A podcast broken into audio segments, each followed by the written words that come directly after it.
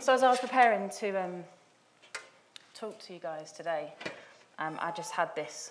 I had a meltdown, really. Let's just be honest about it. I just had an irrational meltdown. Can everyone see it I'm a bit like, like a barrier? Let's just move this down a bit. Um, and I think you're never supposed to start a talk with apologies, but I've had a baby and my brain just doesn't work. I can't, I can just about sort of talk to my friends at coffee morning about what I've done that morning, like, you know, what the kids have done, let alone put a sermon together. So I just want to sort of set my stall out. If I gabble, because this is a personal testimony, this has been really heavy on my heart for years. I've preached at my church, but now I've been asked to preach on femininity, not so much husbands and wives, Ephesians 5 passage, which is what I preached on at my church. So this is kind of coming at the same material that God's been working on in my life, but from a different angle. And I had a meltdown as I was preparing it. Um, I was like, oh, I've got nothing to give. I'm not good enough. No one wants to listen to me. I'm tired. Just, Scott, go and get me some chocolate. and he was good. He went and got me some chocolate, and I sat down. And he said, listen, Kate, you are now, you are a woman of peace. And you're content in yourself. And you've come on an amazing journey. And you need to just let that come out. So I'm going to try and do that today. Um, I want to share about how my character um, has been shaped through um, the theological issue of submission. Okay, so we read in Scripture, it says, Wives, submit to your husbands, and husbands, love your, wi- love your wives. And first of all, when I, I'm, I'm jumping about here, I want to make sure I, do it in the right order. So some of you have been married a lot longer than I have. Okay, I've only been married six years in September. So some of what I'm going to say, maybe you, you know already and you've thought about it already, and that's great. But there might be some things that, that you haven't already heard, or might be my story that you can take that might encourage you in some way. Um, so I became a Christian when I was a young girl, probably under five. Um, I brought up in a, a lovely Christian home, Christian parents who encouraged me and loved me, made me a confident and secure person. Um, and in my late teens, I thought, right, this God stuff, I'm going to take it seriously. It's going to be all or nothing. And it was definitely going to be all. And I decided to go to LST, or London School of Theology, um, after my A levels.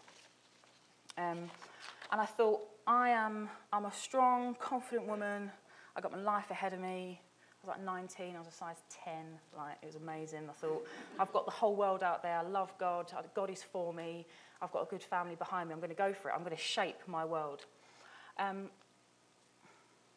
I thought when, upon graduating, I'm probably going to go and plant a church or just be involved in, in a church, probably really heavily leading, preaching all the time, just making a big Katy shaped dent in Christendom, basically. I thought, right, you know, you, you don't know what's going to hit you, I'm coming.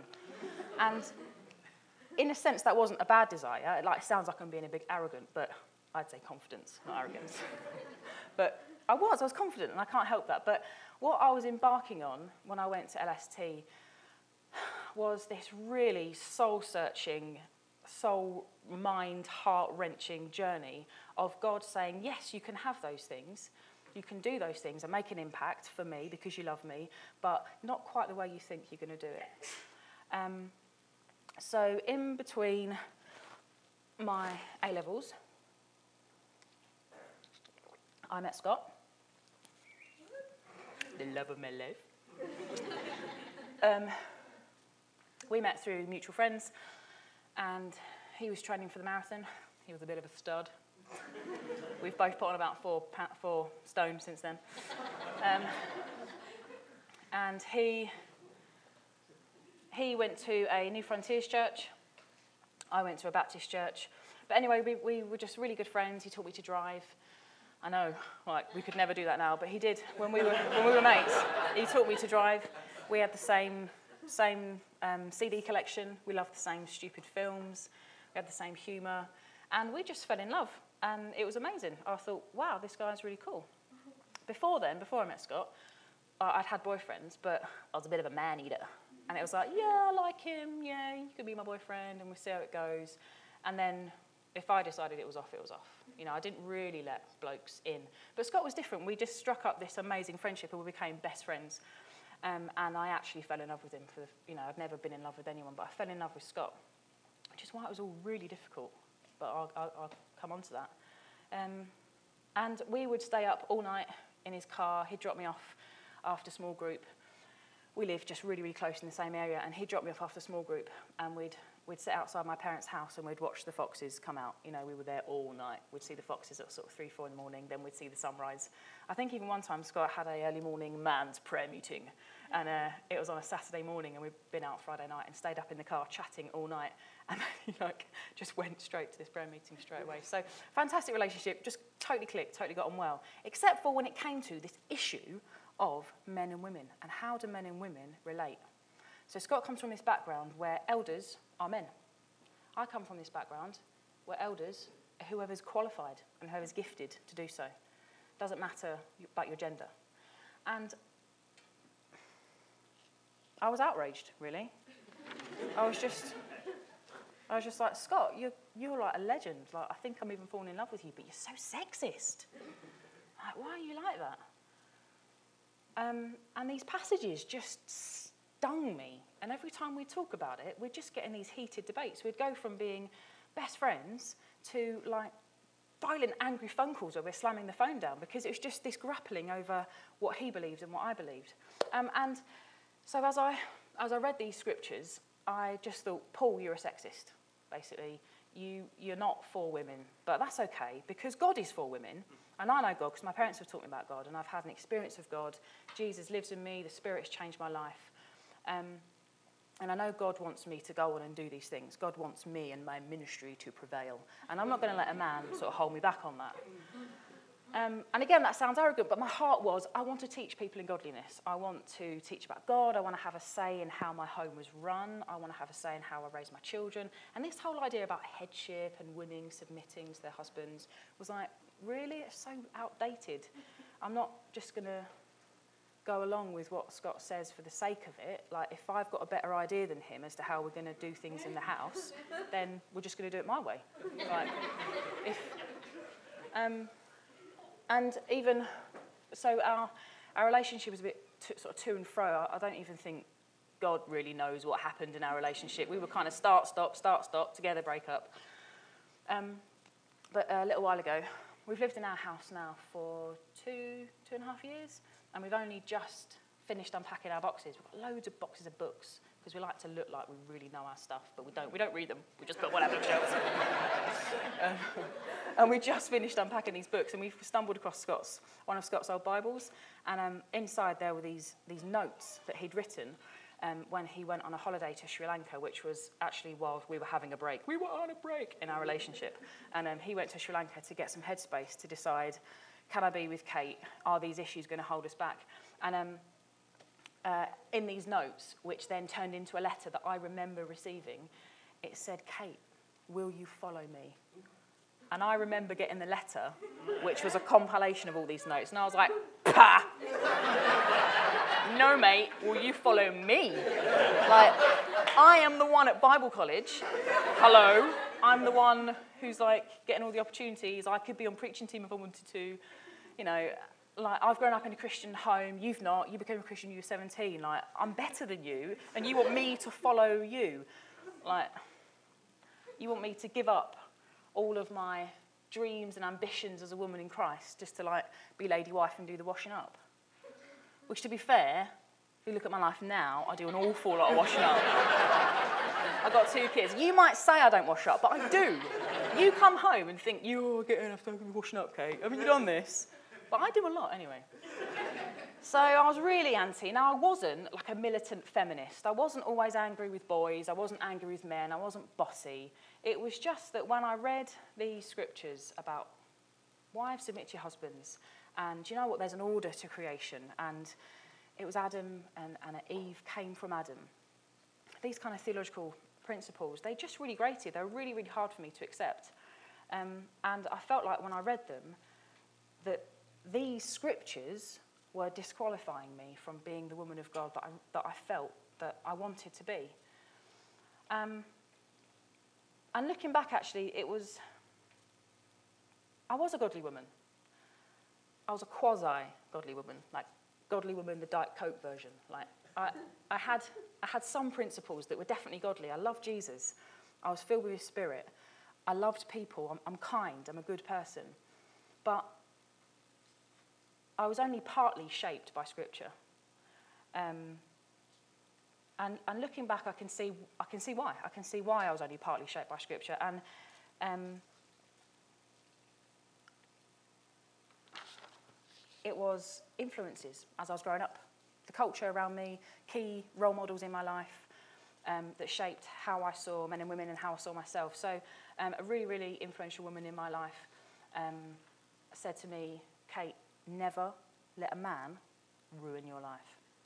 And I was like, okay, never. You know, just sort of built up this sense of lone ranger. You go and you make it yourself. You work, you carve out your own path in life as a woman. I was surrounded by men who were really passive, like because of their brokenness. Like I'm not, not judging, they were broken men and they, they weren't present in family life. They were depressed a lot. Um, they didn't participate. They didn't lead, like I read in scripture, men should lead. Um, and my mum, so my mum, my mum was this influential woman. I don't, I don't think I'm being disrespectful in saying that. We've had very robust conversations about, about this issue. I've, I've now fully converted. I'm a believer in um, the order of creation and husbands and wives. And my mum, point blank, just does not believe it. She just says, Kate, you've been hoodwinked, you've been brainwashed.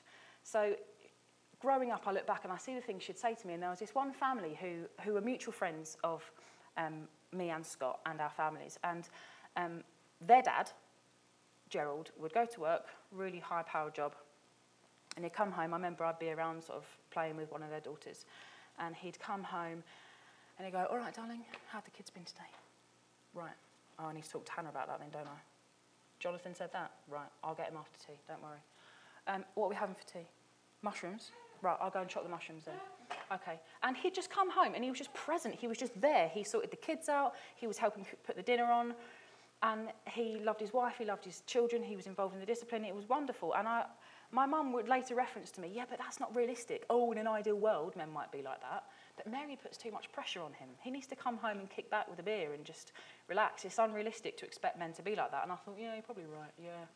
She'd say, in a marriage, you're a team, and maybe one day you'll lead, and maybe the next day he'll lead. But you kind of play with each other's strengths. Fundamentally, there's a flaw there. Yes, marriage is a team, but Scripture says something quite paramount about the roles and functions of husbands and wives in marriage. So I went to Bible college set on learning all the clever interpretations, all the clever hermeneutical methods to try and explain away these scriptures. Um, I decided I'd write my 10,000 word dissertation on why men don't have to lead in church, why anyone who's gifted can do it, and why men don't have to lead their households and lead their wives. Actually, women can lead themselves, thank you very much. That's what I was going to set about to write my dissertation on. Um, and it, looking back, it was really sad because this issue this sexuality issue, as in who am I as a woman, how do I relate to myself, how do I relate to people around me, how do I relate to God, who does God say I am, who do I say I am, who do others say I am. This is sexuality. It's all about relationships. This was my sexuality issue. Who am I as a woman? How do I fit? And it bubbled beneath me in every single lecture that I went to, every, every study session that I went to, whether it was genres or um, yeah, interpretation or church history or doctrine. I'd be thinking, how does this fit with justifying what I want to believe about the roles of men and women and women leading in church? And if I'd hear, if I'd hear a, a hint that the theology was moving in the direction that there were roles for men to play and roles for women to play, and that men should lead and, and women should support and nurture, then I'd be like, oh, I'm going to go and find the other books that say the opposite, and I'm going to do the essay that's controversial. So right, right there from day one, all through my time at Bible college, I was just wrestling with this issue. And I wish I could go back and do my degree again. Now this isn't a problem for me. I wish I could go back and actually learn about the New Testament because I haven't got a clue, really. God did so much in my character at my three years at Bible college, but I, I don't know the Bible that well. Like, I do my best. You know what? I really wanted to have in um, meaty scriptures for you to write down and go away and study, but like I say, baby brain, forgive me, um, I didn't put them in. So the, the truth is in me. The scriptures are in me, and I'm going to talk about them as if I've got them in my notes. But if you, I can sit with you and we can go through scripture if you want to pin some of these down and think, yeah, where are they? I can do that. I had friends at college who were also battling with sexuality, and they did the same thing I did. And these guys and girls were people that were battling with same-sex attraction. And um, in their in their lectures, their experience, their essays, they'd be thinking, how can I create my theology, weave it all together through the whole scope of Scripture to say that the kind of the story of Scripture and the themes of Scripture and the, the morals that Scripture brings out, I need them to all justify me being a good Christian, me loving Jesus, loving people, building the church, but being gay. And they wrestled with that. And we were just these bitter people in uni, looking back. Maybe we weren't, but we weren't free. We were coming at Scripture with our own agenda. Yeah, we were looking at it to say, this needs to say what I want it to say, or I can't be happy. And ultimately, this comes down to your heart attitude to God. And I remember building brick by brick this theology to defend women from the tyranny of male eldership and husbands being the head. And I was, what I was doing was I was calling out to God, saying, God, come and vindicate me. Vindicate all my study, and all that I know is true. I was saying, God, I'm right and I need you to back me up. So, all the while, Scott and I were dating. Um, as I say, we'd have these painful arguments on the phone, and then we'd have these great times of just being best mates and being in love. Um, and Scott really had to think hard about whether he wanted to be with me. And it was why he was on that holiday in Sri Lanka I told you about, that he decided, Kate is perfect for me, I love her, but actually, if we were to get married, she's not she's not going to follow me. She's not, although we can talk about it now in theory and it's okay because it's abstract, if we were to get married, she, she's not going to follow me. She's not going to yield to me. And that's not how I want a marriage. And I, at the time, was like, fine, you can stuff your marriage then, because no, I'm not. Like, we're going to be a team or nothing. And we are a team, don't hear what I'm not saying. A very specific element to a relationship with husbands and wives is husbands taking a lead and saying, you know what, babe, I've got your back. Always. Not on Monday to Friday, and it's your turn the weekend. It's always, I'll, I'll take the flak, I'll be there when it gets tough. And I couldn't see that. So he came to uni and he dumped me. Sat on my bed, he went, Kate, I'm, he didn't even have a cup of tea. I thought, something's up. like, I've, I, can't, I can't stay long because I've got to go on to some training he was doing. I was like, this is odd. Um, I've been thinking long and hard, and he held my hands he drew me and he was like, we need, we need to end it, or something hideous like that. and then he put his arms around me and he wanted to pray. He wanted to pray. Oh. I was like, whatever, just you need to go now. Okay. Like, I can't believe you've just done that. Because don't forget, this is me. I've never been dumped. I was always, I was always the woman who was like, mm, not, you know, like I just think we should be friends. I never, I'd never been in love. This was like mega, mega ouch. And I then turned to God. I had nothing. Like, what, why would I now sit in lectures trying to build up this theology? Who was I trying to prove it to? The love of my life had said, I don't want to be with you. Like, massive rejection. I was just shattered. I was just broken. I was like, what? Oh, this is just terrible. Um, and so I came to God then with a broken heart. And I looked at Scripture from a point of, I need to be rebuilt. Rather than coming to Scripture with a sense of, I know who I am, and I need this Scripture to back it up so off I can go. Um, and what God did with me is it's like what we do with Max now over dinner. Max is a really good boy. He's actually quite well behaved. But over dinner, he's just got this thing. He just won't eat his tea. Sometimes we'll sit with him for an hour battling with him to have his dinner. And why do we do it? Because we know it's good for him. Because if he finishes his tea, he feels better, he's less antsy, he can behave, and then he'll sleep well, and then he's better behaved tomorrow. So it's like, you know, I'm a new mum, so please, older women, older, older men, come and tell me input to me on parenting, please. But we've kind of muddled along so far and thought, no, we're going to make him eat his tea. We're going to discipline him. This is just a skill he's got to learn in life. You just eat. It's just not hard. but he, he just uses it as a t- he just uses it to be naughty, basically. He's like, mm, uh, you know, and so we, God sat me on his knee and he took me out the high chair and he sat me on his knee and he said, I know you think you're right. And I know you think you know what's best for you. But actually, I know what's best for you. and this is really hard for you right now, but we're going through this difficult process, but it's going to be good for you in the end. And it's like we say to Max, listen, I know it's hard for you right now, but you're going to eat your dinner or you're going to have a smack.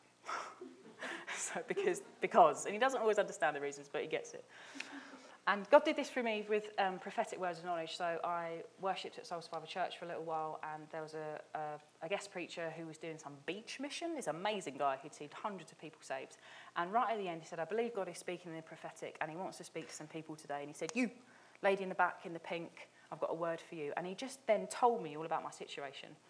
And he said, God won't lead you to disappoint you. And he knows the complexity of your heart and of the issues.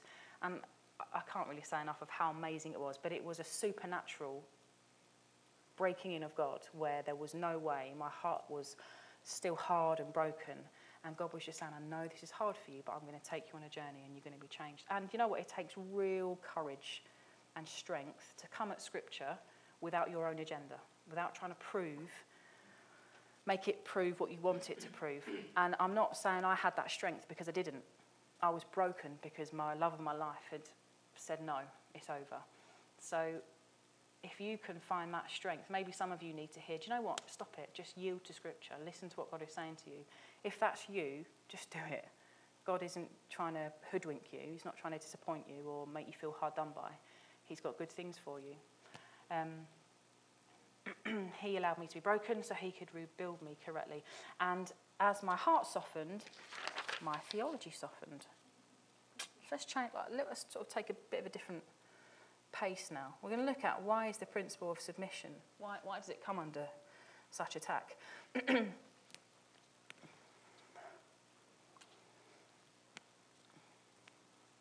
now, I could talk for ages about this, couldn't I? So much to say on why the world hates submission and why the world hates God's order of things, but basically we can say in a post-feminist society, it seems like a backward step. Like, women, know your role, shut your hole. Like, what? We don't think that. We're like, no, women, you can be a fireman, you can do anything you want. Nothing's, nothing's held back for women, is it? You know, we've, we, we should be seen as, as equal. So feminists hate it. It undoes all that society has worked for regarding rights for women. Yeah, we all agree with these sorts of things. It, it seems to promote sexism and inequality, doesn't it? To say, to say wives, submit to your husbands, um, or, or even employees, submit to your bosses. It just makes people feel prickly, doesn't it? Like, why are you telling me to submit? Like, I'm equal. Don't try and dumb me down. There's this pride that rises up in us about equality. Uh, the worldly cultural view of submission is very difficult to submission, uh, biblical submission. We're going to go on and look at that. Biblical submission is a profound and wonderful, beautiful thing. Um, and we just struggle to get it. Um, and I want to suggest that one of the main reasons we struggle to get it is because even as Christians, we find it difficult that two things that seem to be opposing can be true at the same time. It's like some Christians want to be black or white on things. And if you're one of those Christians, I just want to release you. Some things are black and white. They're not black or white, they're both. They're not even grey. It's black and it's white. And people just don't, doesn't sit comfortably with people, but it's true. So, what? So, God chooses us, but yet we choose Him. And Scripture teaches that we are saved, but we are being saved. Scripture says that Jesus was fully God, but fully man. These are like, what? Crazy. Two really opposing things, but they're both true at the same time. So, like a sciencey one, um, light is both in wave form and particle form. I don't know what that means. I wish I did. Some science people, I'm not expect, I'm not seeing the big wow that I did at my church, like from sciencey people. But we are from a university town. so do you get that? So I'm saying I think submission is hard for us to get because actually, I don't think we always understand God. So I think the key to understanding how women or how submission can be fully grasped and understood, we can understand it when we understand the Godhead more. And this is really basic theology, and I apologise if, if some of you just really know this stuff. Um, this has just been part of my journey. It was me understanding this type of doctrine and this type of theology that helped me get it and live as a, the free woman that I am today. So The answer is in the relational dynamic of the Godhead, Father, Son, and Spirit. Each member of the Trinity only finds its value in relation to one another. The Father is only the Father because he's got a Son. Without the Son, he wouldn't be a Father. The Son is only the Son because he's got a Father. Without the Father, he wouldn't exist, would he? He wouldn't, he wouldn't be there. And the Spirit is only the Spirit. Now, this kind of depends whether you're a believe in the east side of the church or the western side of the church, but we kind of go with the theory that the Spirit proceeds from the Father and the Son. So, what I'm saying is there's this relational dynamic. It's like this ongoing sort of whizzing round. It doesn't start and stop. God exists as three in one, always. It wasn't that the Father and the Spirit had this relationship and made the Son. You know, he was begotten, not made. So, they always exist as three. There's always this, this relationship. And, and we know, right, that all of them are equal in their value. It's not that the Father's more important or the Spirit or the Son is more important. They are all completely equal, but they are different in their role and their function. Now, I tried to get around this at Bible college because I thought I was very clever. And I went to the library and I found some very clever books that said, yeah, yeah, yeah, Father, Son, Spirit, all in, in a relationship all the time. But, ah, Jesus was only in submission to the Father whilst he was on earth. So he comes down from the heavens, he lives on earth, and, he, and he's like, Yeah, all right, all right, Dad, I'm in submission to you. And I'm just playing it that way. But when he ascended and went back to be with the Father, there was no level of submission there. He was, he was doing the same things in the same role, having the same functional role as the Father. Do you see what I'm trying to say? I was saying he comes down to earth, lives a life, and when he goes back, he's the same. I was trying to disprove that there is forever a kind of a, a hierarchy and relationship between the Godhead. And this was, this was called temporal submission. And I believed that, do you know what? This is, I don't, I don't think I need to go here with this. This is just like nitty gritty, unhelpful stuff. So I'm going to skip over this bit basically that's not true, is it? That's just not true because we read in Scripture that even, even Jesus says, I don't know when I'm going to come back. Only the Father knows that. Um, and there's, there's many examples in Scripture where, where we see this eternal relationship between the Godhead. So what I'm saying, guys, is this is positional truth. It's positional. It's just you need to accept it. This is the truth of our Christian faith. Um, and there is, an, there is an order within the Godhead, and therefore we're made in the image of God. And male and female, He created us. And so there is an order in how men and women relate. So, why is submission hard? Sin, isn't it? Sin. Sin, in its very nature, is a relational dysfunction. Sin, when, when in Genesis, when when we receive the consequences for our wrongdoing. Um, God doesn't go like, doesn't hit us with a stick and say, You are cursed, bad human, you are cursed. He chooses to curse our relationships to things. It's not that we are cursed, it's that we now have a, a cursed relationship to ourselves, to God, and to the other, to our, to our husbands, wives, families, friends, the world, the physical world. Um, and so, yes, it's a relational dysfunction. And I'd suggest that it's pride was that, was that first sin. The first hint of sin was, was pride. Um, right back in the Garden of Eden, as Eve was, was tested, she was tempted, wasn't she? The serpent came down and said, Did God really say don't eat the fruit? Or that, you know, actually, what he's saying is if, if you eat this fruit, really, you're just going to be like him. Don't you want that? And Eve thought, oh, yeah, I do want that. Why would God withhold stuff from me? I've always trusted God, but why would He withhold it? Actually, yes, I think I would like to become like God, knowing knowledge of good and evil. So it then sparked up in the whole of humankind this um, propensity to rebel. Now, I love mugs. I love cups and mugs. I love the way they look. I love the way they like. I like ones that are good to hold and drink out of. I'm just a bit got a thing for mugs, and um, this is just a little example. Again, obviously, we're sort of new parents, and um, no one can tell me that sin isn't in the heart of everyone from a tiny child. It just is. So I love mugs, and I take pictures of mugs because they make me feel good. just cheer me up. And I was, send, I was sending some pictures to my friend of, look at my new mugs. And um, as I was sending the picture, as I was taking a picture of this one, just before, I'd said to Max, we're having our breakfast in the morning. Max was sat on my lap. Max, don't touch mummy's tea. It's very hot. If you touch it, it will burn you. Don't touch mummy's tea. I'm going to take a picture now, my lovely new mug. I took a picture, and his hand comes in like to touch it. So I've given him the rule. I've said, don't do this because it's not good for you. What does he want to do? He wants to touch it. Like, come on, we've all seen that when we kids. Don't touch the fire. What will happen if I do? We just push. We naturally push boundaries. Even as adults, like he's two and he does that. He was seven months and he was doing that. I'm 27, I still do that. I still, my inclination is to not trust that God says things that are good for me. I still challenge it. It's like, it's a good job Jesus died for us once and for all. That's the sort of sin. No, I'm serious. There's some sin that we can, we can make right with God. We can, we can say, okay, Lord, I'm not going to do that. I'm going to turn from sin. But that sin in our heart, we can't change that. Praise God that Jesus took away that separation because we can't change that. But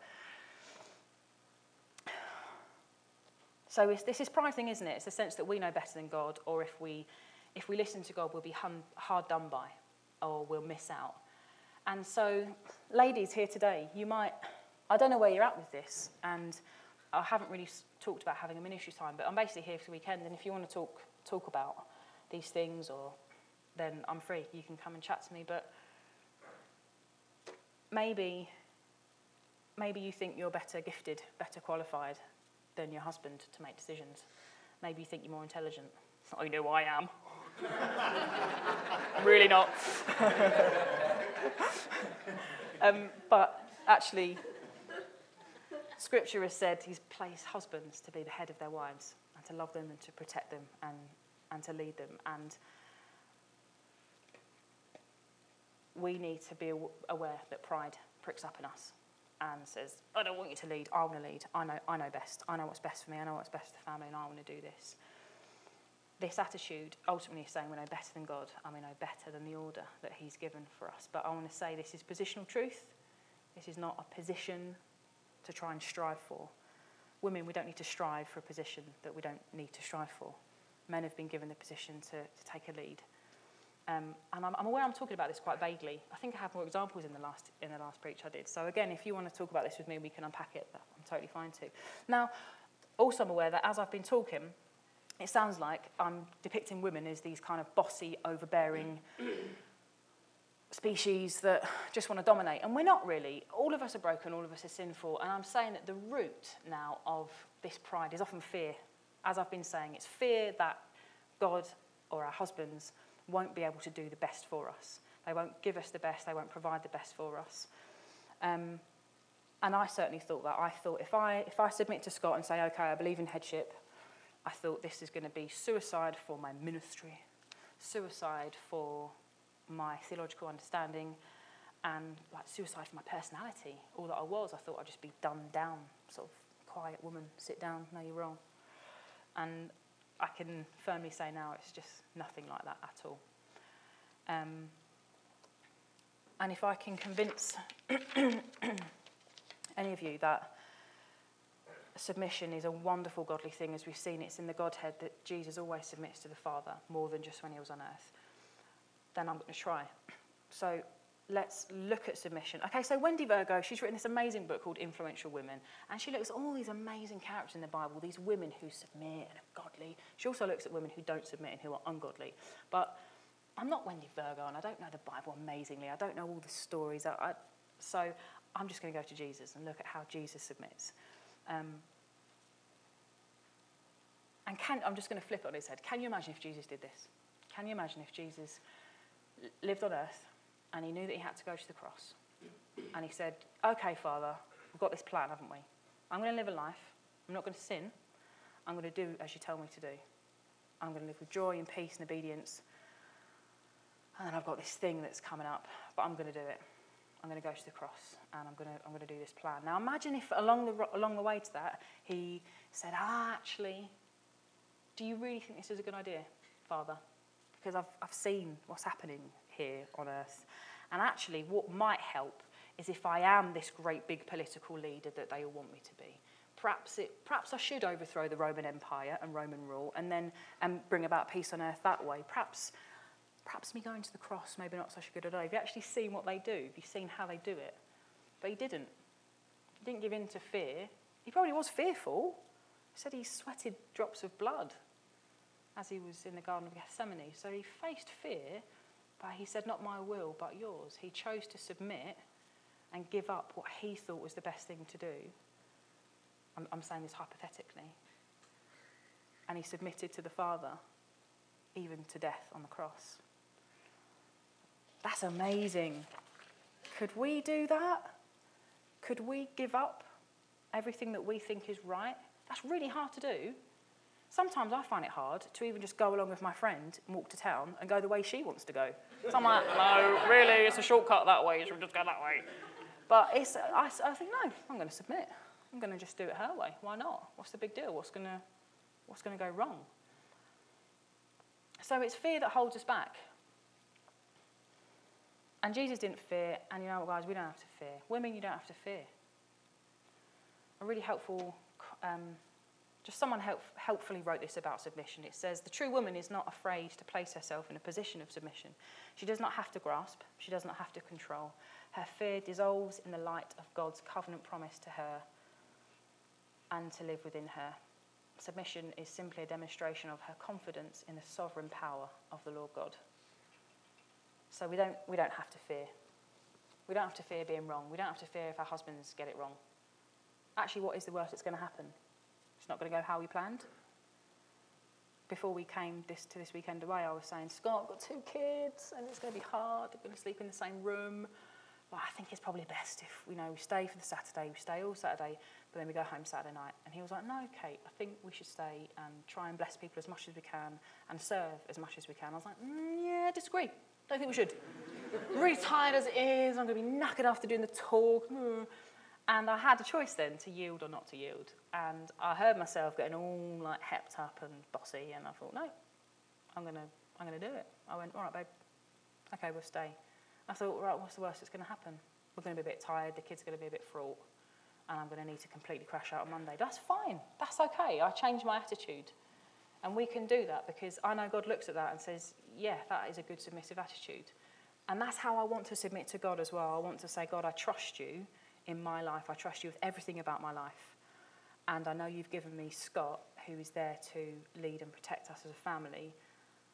And if he's fallible, he's not Jesus. He is, he is sinful, he's not sinless.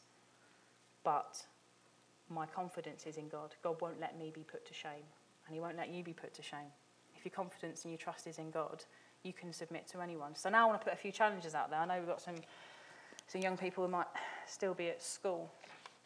Um, culture hates submission, doesn't it? Culture hates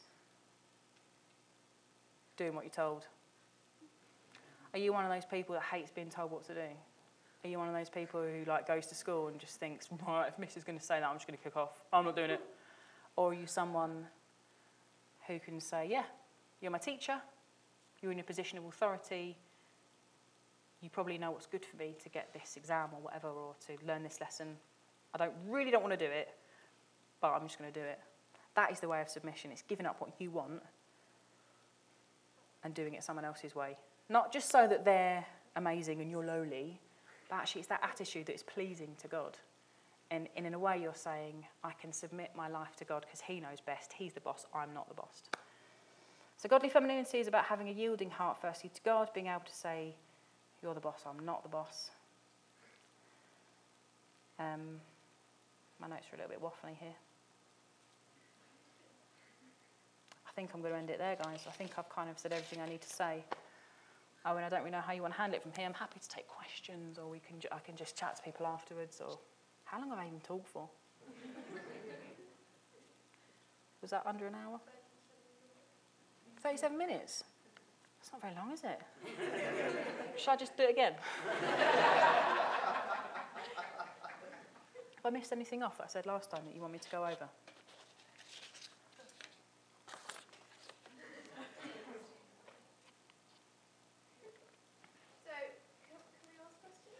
Yeah, I, in fact, I was just going to say that it might be good to um, let's get some questions out.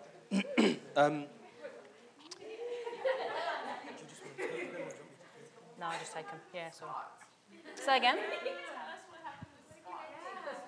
Oh, right. Okay. oh, you really want to know, hey? um, with Scott. So as I was broken, oh God, he's left me. Went home on the train every weekend to my parents' house, would just sob on my bed. God just broke into my life more and was rebuilding me. And I went to Spring Harvest um, with some friends and family, and it was through any old talk that the Holy Spirit was then able to minister to my heart and able to teach me. I was so unteachable before. I thought I was teachable because I was going to Bible college, but I wasn't. My heart wasn't teachable. And it was through sermons on like creation and things like that that the Holy Spirit would, would talk to me about order and things. And basically, I called him up one time when I was at Spring Harvest and I said, I think God's working in my life on this, and I think I can see it from how you see it. And I also, in that time, I, I re, you know, late at night on covers, I remember rereading Grudem and Piper, who were like, don't say those names in my presence. Grudem, oh, it's just like, oh, chauvinist. Now, I just don't have that at all. I was so anti. And I'd read them again, and actually, as I read them, I'm thinking, yeah, that does make sense. Actually, actually, I wish my dad was like that. My dad wasn't like that. That does sound like a decent guy. Scott would totally be that kind of husband. He would be that kind of bloke. And it was just my issue of accepting it. So I called him up and, um, and I said, I, I think I might have even, oh no, I called him up and told him. And then he sent me a text message. Well, he thought he was sending it to me, but he wasn't. No, he thought he was sending his housemate a text message saying, God is amazing. I can't believe it. Praise God. Katy's just changed her mind on the issue of men and women. He didn't. He said, it to me. And I was like, oh, if that's not another little stab at my pride. like, it was right there. So, like, we took it from there, really. And so I, it, I just, I gave in. I gave in, and I've never looked back, really. Yeah. Anyone else? Just, just call out questions. I think she's.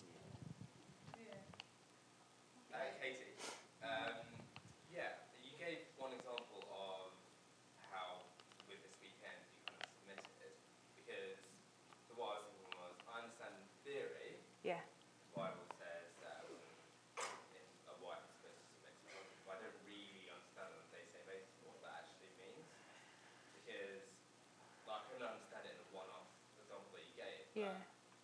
In my head, I think there's going to be loads of times where, in theory, I'm going to be wrong. yeah. Scott was wrong, and actually, you know what? It just would have been totally not full and not right. You, I don't know.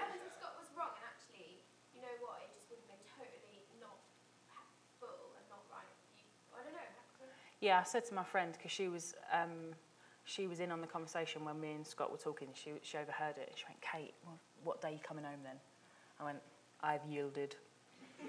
She went, all right. I said, if he's wrong, he's going to know about it. but, but that's fine, that's okay. Um, how does it work then, girls? It's about, firstly, it's about having a yielding attitude to God, right? So that sense of, God, you're the boss of my life. Now, your husband isn't your boss. He's, he's been given to you to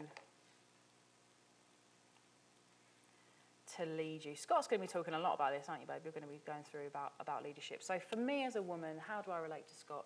Um, I kind of, I look to him to provide a lead. I looked for him to provide strength on a daily basis. So that means I want him to be involved in everything, really. I don't need him to be involved in everything, but I want him to take an interest in what we're doing with the children, how I'm doing, how my day's gone, the state of the house, everyday mundane things, I want him to be present. That's, that's my bugbear about men taking a lead, is that they're present and in the thick of the action.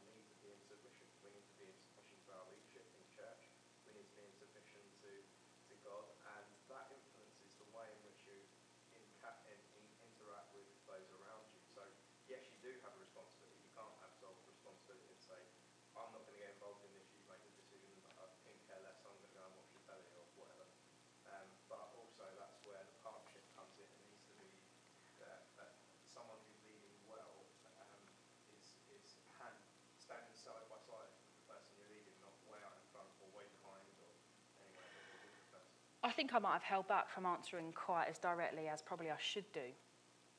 Silly, really, because actually, so when we bought our house, we knew we had, we knew we, in theory, had the money to get quite a big mortgage and get a big house, and that was what I wanted. Of course, it was.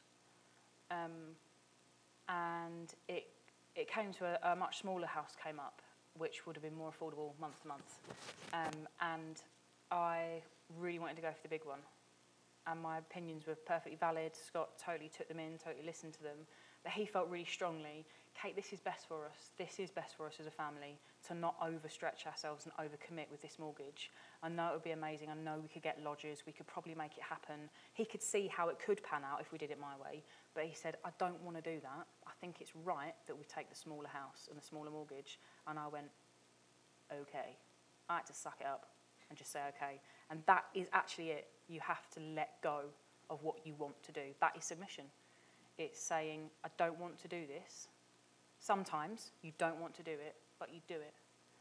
But what I try and do, because I love Scott, because actually he's a wonderful husband and he like we're friends and, and he loves me and he woos me and he looks after me and he treats me well, it doesn't really come to that. It's not hard for me to say, babe, what are we doing on this? Or, yeah, what, whatever you think's good.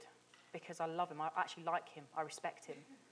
So it's really hard if your husband's a bit of a bully. It's really hard, isn't it, girls? Because you're like, you're trying to do the right thing, constantly saying, okay, darling, we'll do it your way. Okay. And that's wonderful if you're doing that. But guys, if you're being a bully, you're just going to alienate your wife and push her away. And it's not going to be a loving submission. That's not how it should be.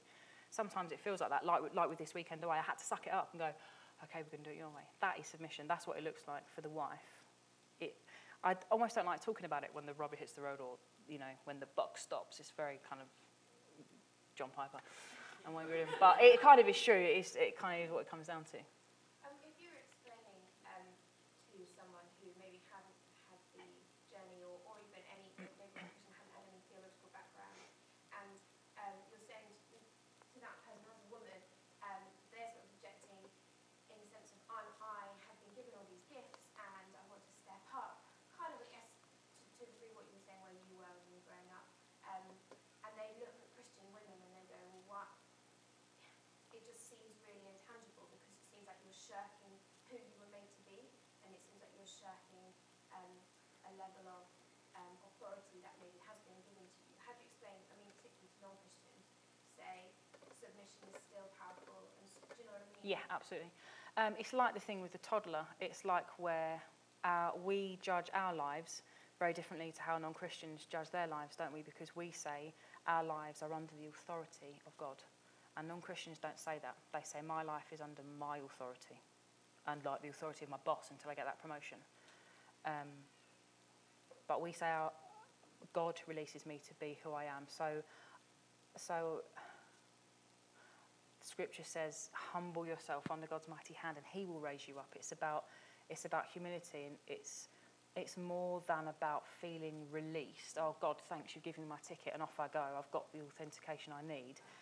Actually, it's God knowing you so well and releasing you the things that you're that you're actually meant to be doing, rather than the things that you think you want to be or should be doing. Um, come back at me if that's not Just thinking in the workplace or in society, people, um, w- women, as you're alluding to, are in a post-feminist era where they're very keen to be in equality with men in all respects yeah. and standing at the front. And if, if we as Christians spout, spout is probably the wrong word, but kind of it, it might feel like that to them. Why are they talking about submission? Where when you're in a place where I can stand on a podium next to a man and speak and be an expert or whatever in anything, how does a non-Christian understand that and begin to get their head around Yeah, it's a, it's a revelation thing, isn't it? It was a revelation thing for me. I was exactly like that, but yet I professed Christ and I loved him and I was a, I was a spirit filled Christian. But it was a revelation. I couldn't get it. I was still so influenced by the culture of, you know, femininity, masculinity being like that, that I couldn't see it even myself as a Christian. So goodness knows our non-Christians are going to get it. It's a revelation thing. It's, it's God softening their hearts. It's, it's submitting to God. It's saying, I don't know what's best in my life, God does.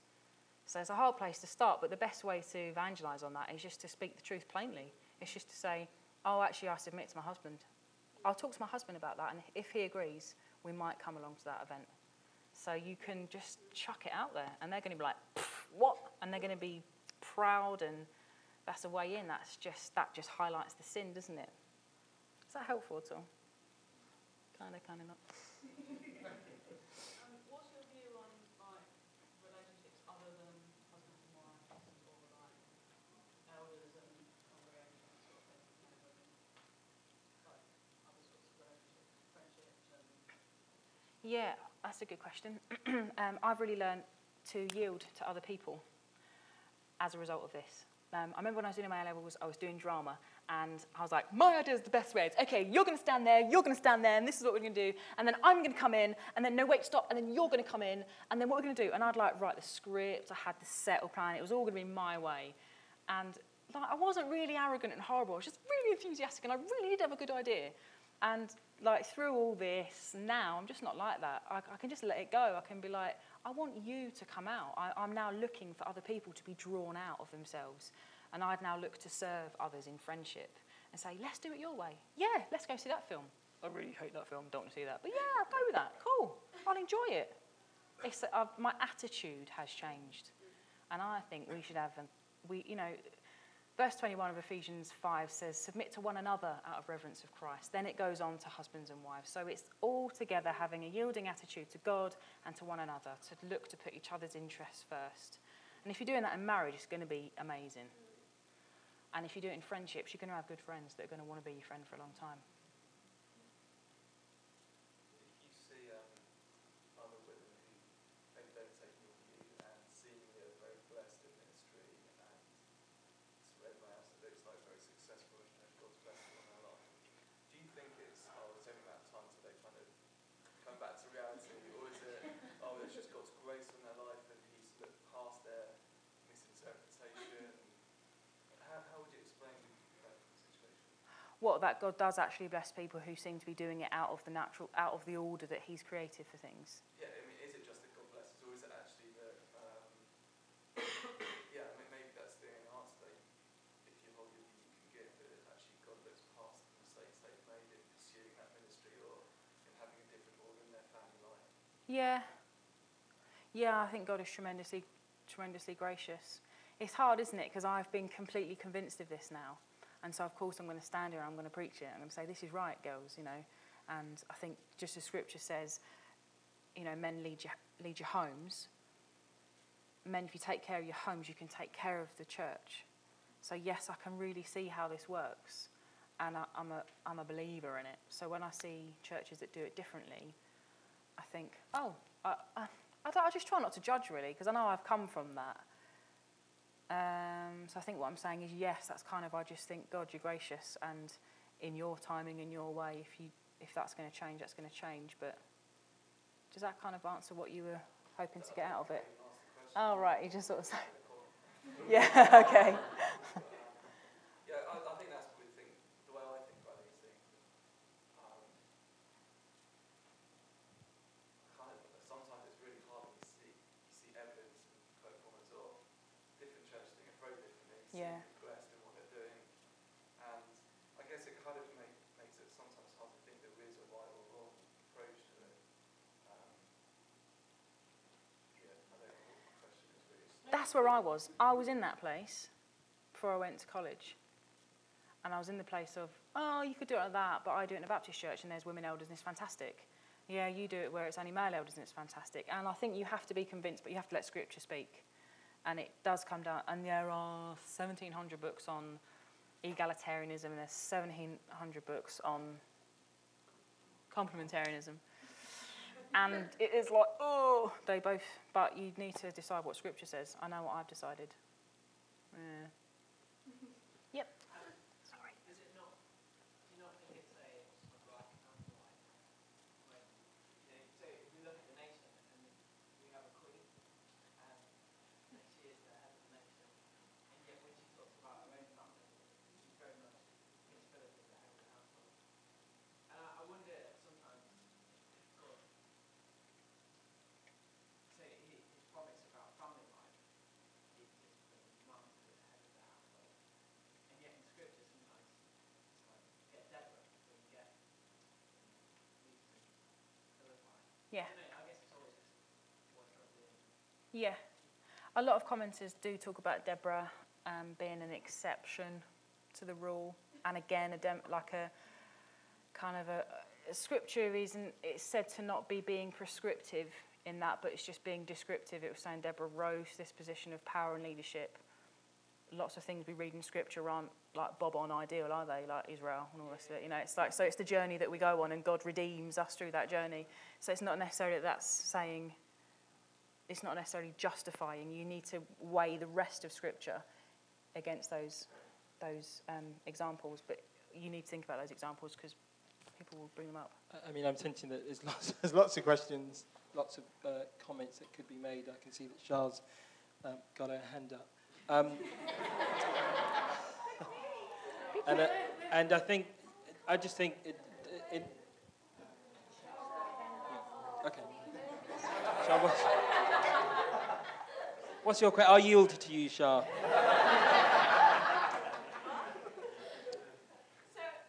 it's a safe question, don't worry. So your view on eldership and the husband-wife relationship, very clear what a woman's role is. But where do you stand with Buddhism in women preaching and having authority over a man? I'm all for it But how do you weigh that up with scripture? because there's one. Okay, this is this is tricky. That was not a safe question. there's the one Timothy two eleven that says, "I do not permit a woman to preach or teach or have authority over a man because." It was Adam who was made first, and then Eve, and Eve was susceptible to sin. Okay, now that is tricksy, but I think it. I, I don't believe it's right to build a theology based on just one scripture. Um, so the issue for preaching for us is. I'm going to stop talking and I'm going to let your church leader answer that. That's what I think. But I'm not going to influence you. I'm going to let him influence you. Uh, I mean, I, I'm think there's, I think there's a, I think there's a couple of things. First of all, pick, picking up. The first thing I want to pick up is, is, is Pete's point about what do you do then when you see someone who's being blessed, who thinks differently to you. You've come to a theological conviction of something, and they, they seem to have a completely different conviction, and uh, God seems to be blessing them. I think there are there, there are a number of things uh, about that. First of all, is um, it's, it's really, we've got to be really careful about judging people by what appears to be their blessing. So, just generally, you've got to be careful about that because you can judge people because they're nice. And then you can judge people because it appears that, you know, we, heard that 100 people got saved at that meeting or 10 people were healed or whatever, and you can judge them according to those things. And, and I, think, I think we've learnt to judge people like that, but I don't think that's the right way to judge people at all. Because, uh, you know, what does, what does God say to Samuel? Uh, man looks on the outward appearance, but the Lord looks on the heart. And so I don't think we should judge a particular ministry because of it, it, its appeared blessing or even its appeared endorsement by other people. Yeah, I think you need to walk personally and go and, and in your situation say, well, actually, I, I just don't know that I can. I don't know how they do that, but I don't. know- I know that I can't do that. Um, and you know, you get that in the issue of women. You definitely get that in the issue of the Holy Spirit. You get God appears to bless people who do not believe in the power and the work of the in, in, of the Holy Spirit, but they seem to be blessed. Well, fair, fair enough. Yeah, it doesn't. It doesn't mean that God thinks the Holy Spirit isn't required. Yeah, because somebody is blessed even though they don't sort of follow the way. So I just think, I'm just that's just a caution. And therefore, and, and if you take that caution, you have to be careful how much you're prepared to go, well, can this be right if they are blessed when they don't do it? You just have to be careful how far you take that. Um, in terms of the issue of, of, of, of women and speaking and, and stuff, I mean, I, I- just thought you were great, uh, Katy, today. I just thought it was brilliant what, what you brought. Um, and uh, again, the thing I want to pick out in what you said was she talked about having gone on this journey, what she's learned is to submit. She's learned about submission. She's not just learned about, uh, you know, egalitarianism and complementarianism. She's learned about submission and uh, about following God. And I think that's probably one of the big things to take away um, from it. Um, yeah, 1 Timothy 2 obviously talks about um, uh, women and men and the authority thing. Um, where I've gone on that is you've got that scripture in 1 Timothy 2, but you have other scriptures like in 1, in, in 1 Corinthians um, 11.3, it talks about, you know, when women are to pray and to prophesy, they're to do it with their head covered. In 1 Corinthians 14, it talks about uh, when you come together, everyone has something to bring. Um, and, and my approach, I talked about this the, the, when, I, when I preached on this, is that, is that some issues come with a tension. They, they come with a, it's not clear, um, that there's literally a tension between, the Bible seems to say this, and it says that. It's the, I suppose it's the, the black and, it's white, and white thing. And when it comes to women and their role, saying, speaking in church, I live with the tension. I don't live on one scripture or the other scripture. I go, the Bible seems to say that it clearly indicates that they do speak here. It seems to say that they don't speak here. There's a tension here.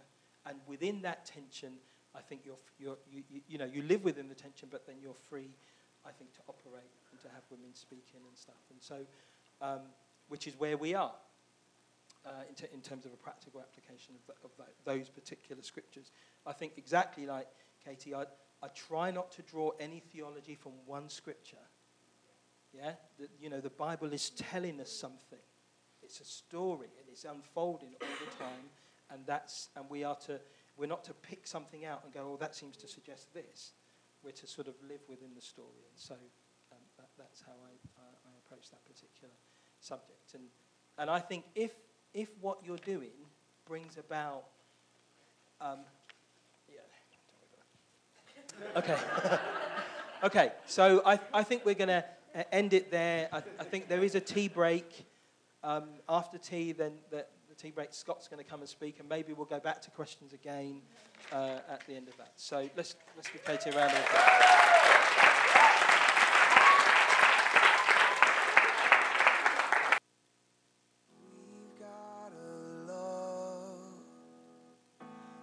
Together at 12. Back in here at 12. we will lead and take to your street. Now's the time for us to